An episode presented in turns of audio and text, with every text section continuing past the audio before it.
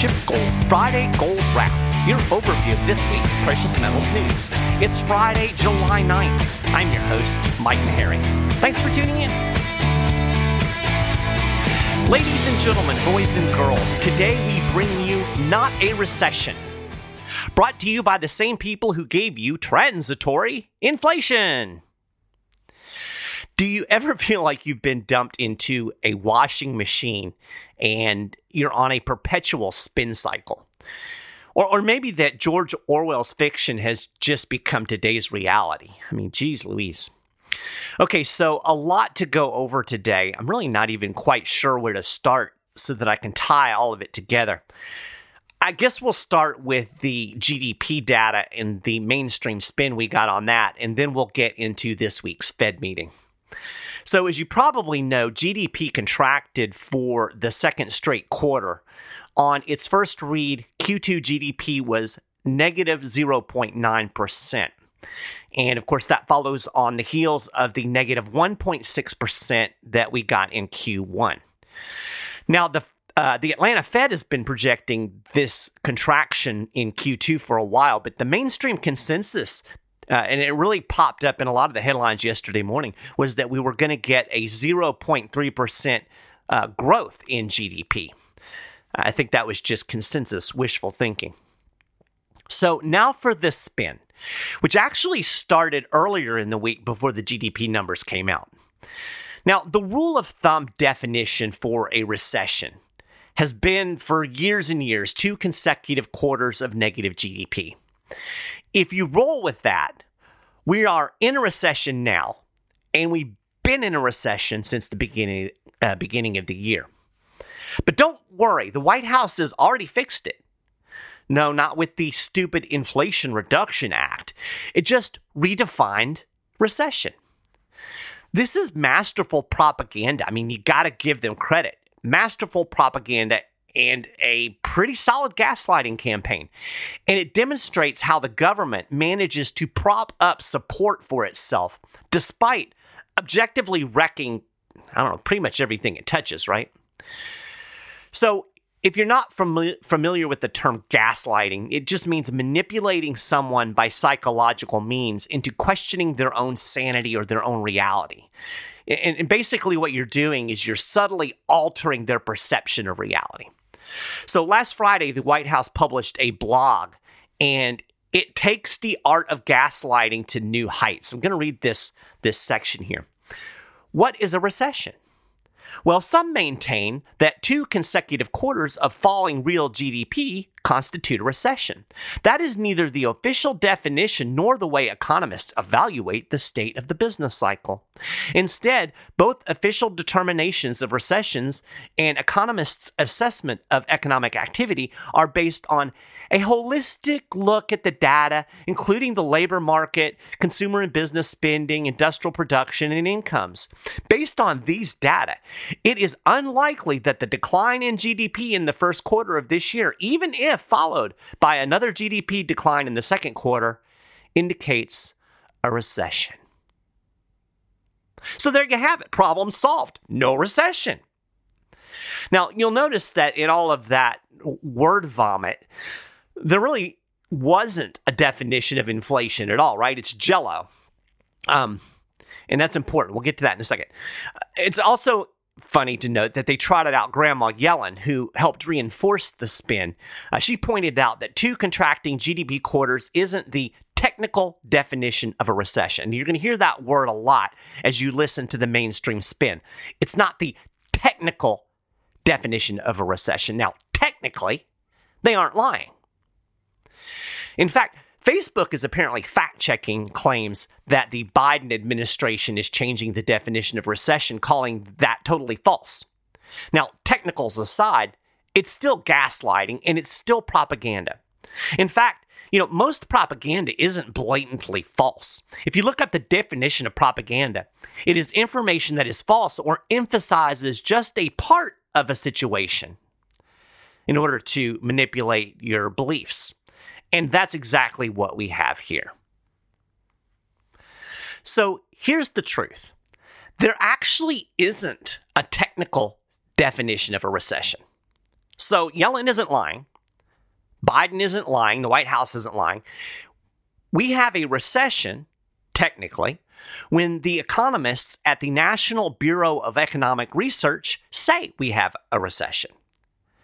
Now, interestingly, they're usually pretty late to the party. In fact, they didn't announce the 2008 recession was a recession until December of that year. You know, when you think about it, this is eerily similar to the early days of the 2008 uh, Great Recession when the mainstream media and government officials kept saying, oh, everything's fine, even as the economy was going up in flames. Now, all of that said, two consecutive quarters of GDP contraction is the common definition if it's not the technical definition. The last 10 times that we've had two back to back quarters of contracting GDP, they have called it a recession. And I bet you dollars to donuts that if Trump was in office, every mainstream outlet would be screaming about the Trump recession. So I got to be honest, I have zero qualms in calling this a recession and saying that the White House is spinning things, especially considering the other data that's out there. Peter Schiff did a, a podcast this week um, talking about all of the negative economic data that's out there. I wrote an article about the housing market and how that's a red flag for the economy. I'll link to those things in the show notes page. So here's the bottom line if the Facebook fact checker, uh, if, if they want to fact check me, they can kiss my rear if they don't like the way that I'm spinning the White House spin. You know, I talked about this uh, in in last week's show. If you haven't caught it, check it out. Uh, words matter. You know, they changed the definition of inflation so they can hide their culpability for squeezing all of the money out of your paycheck. And, and now they're pretending we're not in a recession. And when you look at what's going on, they have to pretend that, right? So, on a quick aside, I mentioned this uh, new spending bill that the Democrats are now pushing through. They're calling it the Inflation Reduction Act. Now, there's some propaganda for you. If you want to know what a bill actually does, just read the title, and the bill does exactly the opposite of whatever the title says. So, newsflash government spending money does not reduce inflation, it causes inflation. Now, they're going to say that, oh, this is paid for with the higher taxes on corporations that we're going to throw out there. Dirty little secret these spending plans always cost more than projected, and the revenues that they say they're going to generate with this or that tax or cut or whatever, it's always less than projected. So, as sure as I'm sitting here, if they pass this, there will be more borrowing and money printing, which is by definition inflation. And even if they can collect the taxes that they claim, who raises taxes in a recession? Oh, wait, there isn't a recession. Never mind. you see how it works? All right, so let's dig into this Federal Reserve meeting. Yesterday, I was telling a friend that my take on this Fed meeting isn't a whole lot different from my take on the last one. Um, last time, I think I asked, could this possibly be the last rate hike? Obviously, they they hiked again, um, but you know it's only been a month, and and we've seen the deterioration in the economic data. Of course, the Fed meeting was before the GDP print. Um, so I'm, I'm really kind of in the same place. Um, I really think they're close to the end of their rope. They're definitely at a crossroads. So the Fed delivered another 75 basis point interest rate hike. And this pushes the federal funds rate over 2%. Uh, we're now between 2.25 and 2.5%. Now, the mainstream media really emphasized the hike, the size of this hike. One headline called it a second supersized hike. Uh, with many other mainstream pundits noting that it marched June's hike, which was the biggest since 1994. But Consider this it wasn't as big as the full 1% hike that everybody thought was on the table after we got June's flaming hot consumer price index. So, really, in the matter of a couple of weeks, we went from, oh, yeah, they're going to do uh, 100 basis points to, oh, they're probably going to do 75, which, of course, is, is what we got. So, here's the question that I want you to ponder as we kind of walk through uh, the messaging out of this Fed meeting. Do you think this will be the last hike in this cycle? So ponder on that as we talk. The corporate financial press seems to think that the Fed is going to hike again in September, and the central bank certainly left that impression. The FOMC statement said that it, quote, anticipates that ongoing increases in the target range will be appropriate. And uh, Powell said in his press conference another unusually large increase could be appropriate at the September meeting. So they're still talking tough. They've still got this this inflation problem, 9.2% CPI. Um, I think that's going to come down significantly in the next print because we've seen this drop in oil prices. So, you know, that's good news for the Fed for where they are. But um, as of now, we're still, you know, everybody's still focused on that big inflation number. Core inflation didn't come down as much. So the Fed has to keep talking tough. And uh, so they went with 75, and they're talking about more in September. But remember, the Fed is really good at spinning too. The FOMC statement left a little bit of wiggle room, saying the committee would be prepared to adjust the stance of monetary policy as appropriate. Everything's as appropriate, right? If risks emerge that could impede the attainment of the committee's goals. So, yeah, that's just Fed speak for we might not raise rates significantly in September. Federal Reserve Chairman Jerome Powell left even more space to retreat from this inflation fight, saying that there is, quote, significantly more uncertainty right now than normal. And the lack of any clear insight into the future trajectory of the economy means that the Fed can only provide reliable policy guidance on a meeting by meeting basis. In other words, the Fed can stop hiking at any time. So basically, they don't know what they're going to do next. This goes back to something I said a month or two ago. They're they're totally winging it, right? These guys want you to think that they're, you know, they're going through reams of data and they're like inputting equations into computers and it's this big, you know, mysterious scientific thing they're doing to determine these rate hikes. No, it's really more like they're sticking their fingers in the air and they're acting based on uh, the direction of the wind. Now, the markets definitely interpreted the Fed's stance as more dovish. Uh, stocks were up. The Dow rallied both Wednesday and Thursday. Think about that. We got negative GDP print, giving every indication that we're in a recession, and the Dow was up over 300 points yesterday. Oh, wait, no recession. Never mind. Um, and, and, gold and silver had a really big day yesterday. Gold logged its uh, biggest one day percentage gain since March, and silver was up nearly 7%. So I think people are starting to realize that the Fed is indeed at the end of its rope. They understand that there's not much more rate hiking that the Fed can do given the state of the economy. And they think, like I do, that we're going to go back to easy money sooner rather than later. So with this 75 basis point hike, interest rates are now equal to the peak of the last hiking cycle, which was in December 2018.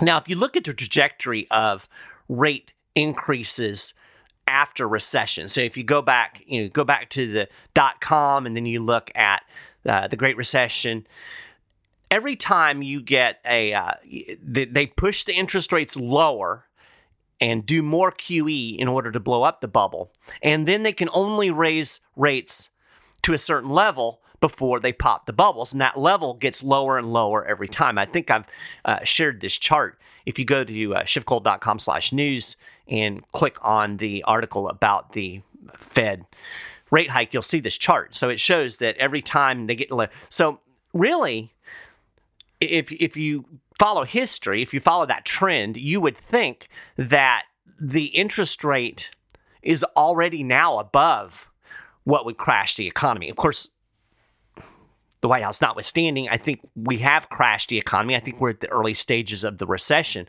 but they just hiked again. So they're now equal to where they were in 2018.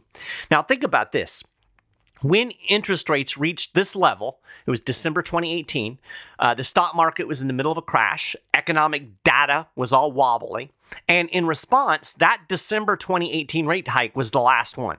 The Fed reversed course the following year they put um, uh, cut rates three times, and they relaunched quantitative easing in 2019, although it refused to call it that. That was another masterful spin. Uh, and, and remember, this all happened long before the extraordinarily loose monetary policy that was launched in the wake of the coronavirus pandemic. I've said this before. I think the pandemic saved the Fed's bacon. You know, we were heading for a recession before that pandemic started. But the central bankers knew they weren't anywhere near normalizing monetary policy after all of the craziness they did in 2008. Yet they were already hearing the air hissing out of the bubbles that they blew up. So Rona let them double down on quantitative easing. It gave them an excuse to do what they're going to have to do anyway to reinflate the bubbles. And here we are. The bubbles are popping again. The economy is tanking. There's even more debt and malinvestment in the economy now than there was in 2019. It seems really unlikely to me that the Fed can push rates any higher without a complete economic meltdown. In fact, this last rate hike may have gone beyond that limit. We may already be past the point of no return because don't tell anybody, but we're already in a recession. Now, the FOMC did concede that the economy appears to have softened, but the committee remains sanguine. Quote, nonetheless, job gains have been robust in recent months and the unemployment rate has remained low. And during his post meeting press conference, Powell insisted that the economy was not in recession. He said there are too many areas of the economy that are performing too well. I would point to a very strong labor market. But then he did concede that it is true that growth is slowing. Now, Powell obviously got the White House memo about the definition of a recession. He reiterated that two consecutive quarters of negative GDP growth don't mean that the economy is in a downturn. And then he claimed it wasn't his job to determine what a recession is. So he kind of deflected a little bit. Look, he really needs you to believe that there's no recession because think about this. The Fed just hiked interest rates 75 basis points into a recession. You don't do that in the conventional monetary policy theory. So this is interesting to me. While Powell and, and, a lot of other people keep saying the economy is strong, the only data that they consistently point to is the labor market, right? But I've said this over and over again the job market is a lagging indicator. You start seeing layoffs after companies realize, oh, our, our growth is slowing down. We're not selling as much, so we have to lay people off. So you're going to see drops in uh, uh, employment later into the downturn. And we're already starting to see these jobs numbers looking a little bit shaky. Weekly jobless claims. They were above expectations again this week.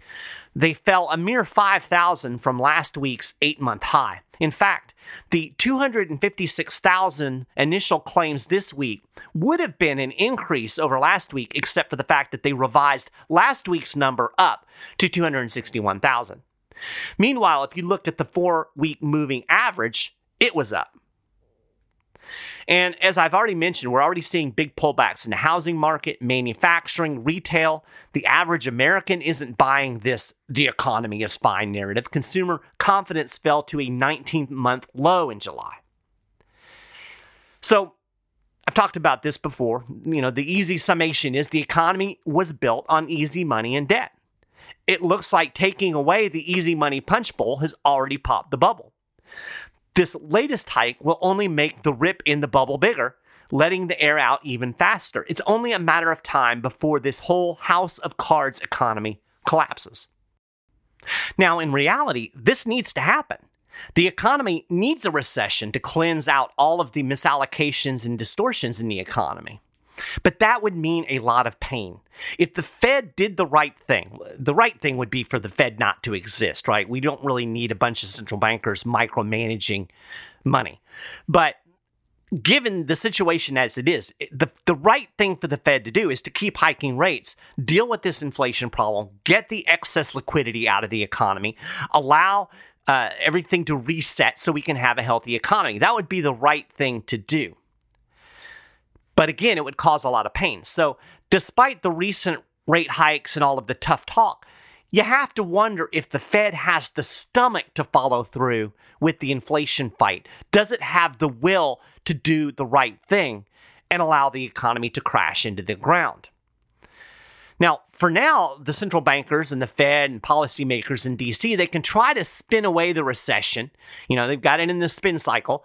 They can try to spin it away and hope that inflation's just magically going to go away before things get really, really bad. And then they can go back to business as usual. And by business as usual, I mean borrowing and spending and printing money out of thin air. Um, but I don't think so. I don't think the Fed has the will to do the right thing. And the trajectory of balance sheet reduction reveals that the Fed doesn't really have a stomach for this inflation fight. The FOMC statement claimed that, quote, the committee will continue reducing its holdings of Treasury securities and agency debt and agency mortgage backed securities as described in the plans for reducing the size of the Federal Reserve's balance sheet that were issued in May. So we're talking about shrinking the balance sheet here. And the FOMC is saying, hey, we're going to keep right on doing what we're doing. The problem is they're not doing anything. Um, it's now the end of July, and the, the Fed still isn't reducing the size of its balance sheet as described in the plan that they put out last May. The balance sheet peaked in April at $8.966 trillion. Since that time, the Fed has reduced the balance sheet by Ooh, $66 billion. That's a 0.74% reduction in the balance sheet. Now, the plan announced in May was for 30 billion in treasuries and 17.5 billion in mortgage-backed securities to come off the balance sheet in June, July, and August. That totals $45 billion per month. In September, the Fed plans to up that pace to $95 billion a month. Now, at the time when they released this plan, I noted that it wasn't an impressive balance sheet roll off given the historically high CPI. At 95 billion per month, so once we get to September, it would still take 7.8 years for the Fed to shrink the balance sheet back to just the pre-pandemic levels.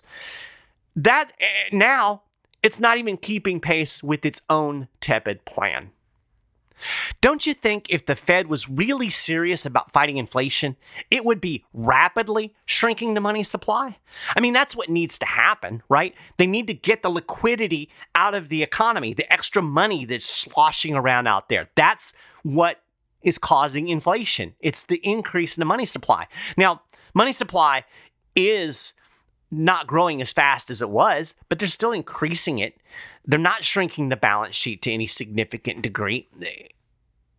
It just doesn't seem like they're really serious about this inflation fight. It's more talk and window dressing than actual fight.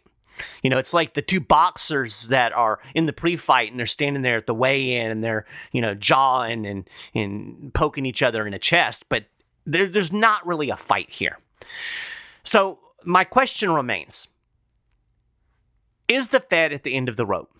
And when it inevitably reaches that point, is it going to let go and keep tightening to fight inflation and take the economy into free fall? Or is it going to surrender to inflation and pivot back to easy money and quantitative easing and letting inflation run wild in order to blow the air back into the bubbles and rescue the economy? That's the question. It's been the question for the last several months.